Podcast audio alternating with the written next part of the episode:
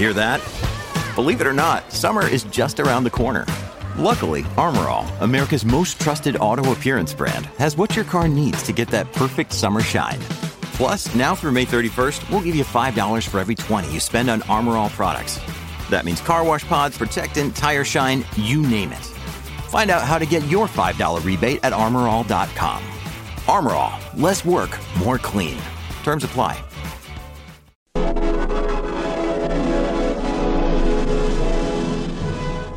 El día ocho de septiembre de mil novecientos cuarenta y cuatro, a las seis cuarenta y tres minutos post-meridian, los habitantes de Londres sintieron con horror una tremenda sacudida sin que hubieran sonado las alarmas antiaéreas que anunciaban las oleadas de aviones de la Luftwaffe alemana. Era la primera de una serie de nuevas bombas voladoras que en los días subsiguientes iban a llenar de terror a una indefensa ciudad. veinticinco años más tarde, el primer hombre posa sus pies en la luna, transportado hasta allí en una nave espacial impulsada por una versión altamente más poderosa y refinada de aquel maravilloso y terrible invento, cuya cuna, extrañamente, no fue Alemania, sino los campos de una hacienda en Mezcalero, Nuevo México, y cuyo padre legítimo fue un visionario científico norteamericano llamado Robert Goddard.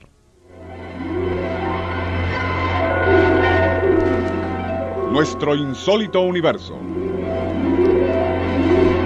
Cinco minutos recorriendo nuestro mundo sorprendente.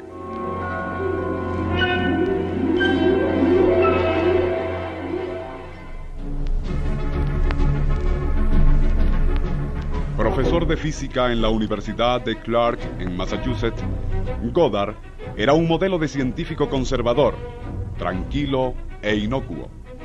Pero bajo esa suave apariencia ardía el alma de un revolucionario, de un hombre de visión con su mirada puesta en los límites extremos de una ciencia exótica y cuya meta ulterior eran las regiones ignotas del espacio.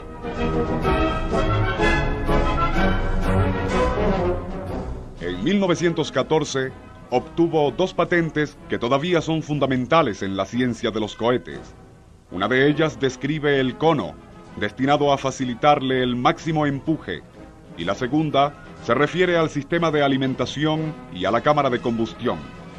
Completamente solo y ridiculizado por casi todo el mundo, Goddard comenzó a desarrollar sus teorías, y en mil novecientos diecinueve, gracias a una donación del Instituto Smithsoniano, planteó una tesis titulada Método para alcanzar alturas extremas, donde, aunque procuró limitarse a la discusión de la exploración en las capas superiores de la atmósfera, su sueño irreprimible del vuelo al espacio interplanetario se insinuó en el informe.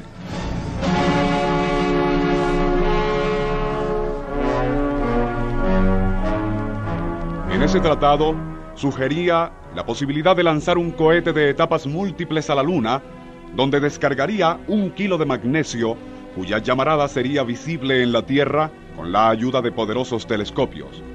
La prensa de los Estados Unidos se enteró de esto e inmediatamente comenzaron las ruidosas burlas sobre el cohete a la Luna y los comentarios jocosos sobre el profesor chiflado. Profundamente humillado, Goddard tuvo la desilusión de ver cómo el Instituto Smithsoniano le retiraba la donación, pero nada de esto logró enfriar su entusiasmo y ya para mil novecientos veintiséis se las había ingeniado para construir un cohete, el cual probó en los terrenos de la granja de una tía.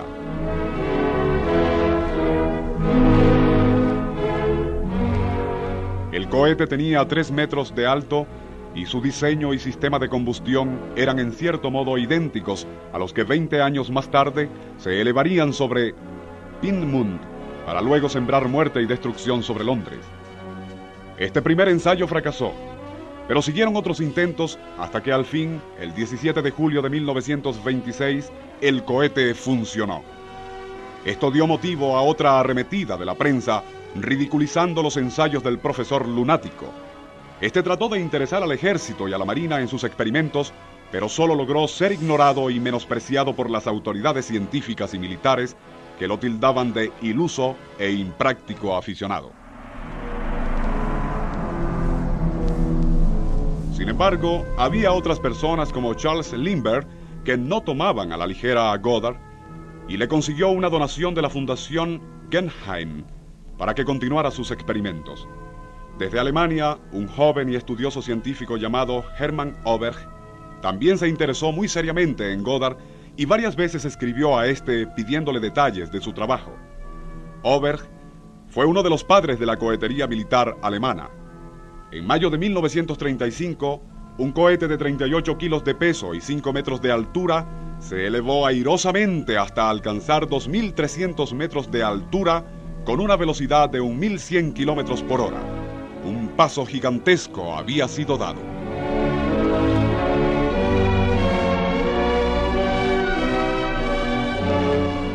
La visión y los conocimientos de Robert Goddard fueron reconocidos por los propios científicos alemanes, quienes al ser capturados e interrogados en la primavera de mil novecientos cuarenta y cinco acerca de la fabulosa bomba voladora B dos de Hitler, manifestaron con sorpresa a sus captores. ¿Por qué nos hacen todas estas preguntas? ¿Por qué no las dirigen a su compatriota el doctor Goddard? De él aprendimos nosotros estas cosas. Goddard desgraciadamente murió en agosto de mil novecientos cuarenta y cinco, pero antes de hacerlo, tuvo la satisfacción de presenciar cómo unos avergonzados militares de altísima graduación miraban boquiabiertos una comparación que se hizo en la base naval de Anápolis entre un cohete B dos alemán y el cohete de Goddard. Los dos, de punta a punta, estaban dispuestos de idéntica manera: depósito de combustible, tanque de oxígeno, bombas, turbinas, mecanismo de transmisión y motor cohete. Quizás el mejor tributo a Goddard lo hizo Werner von Braun, quien ante esta realidad exclamó textualmente: "El doctor Goddard marchó delante de todos nosotros".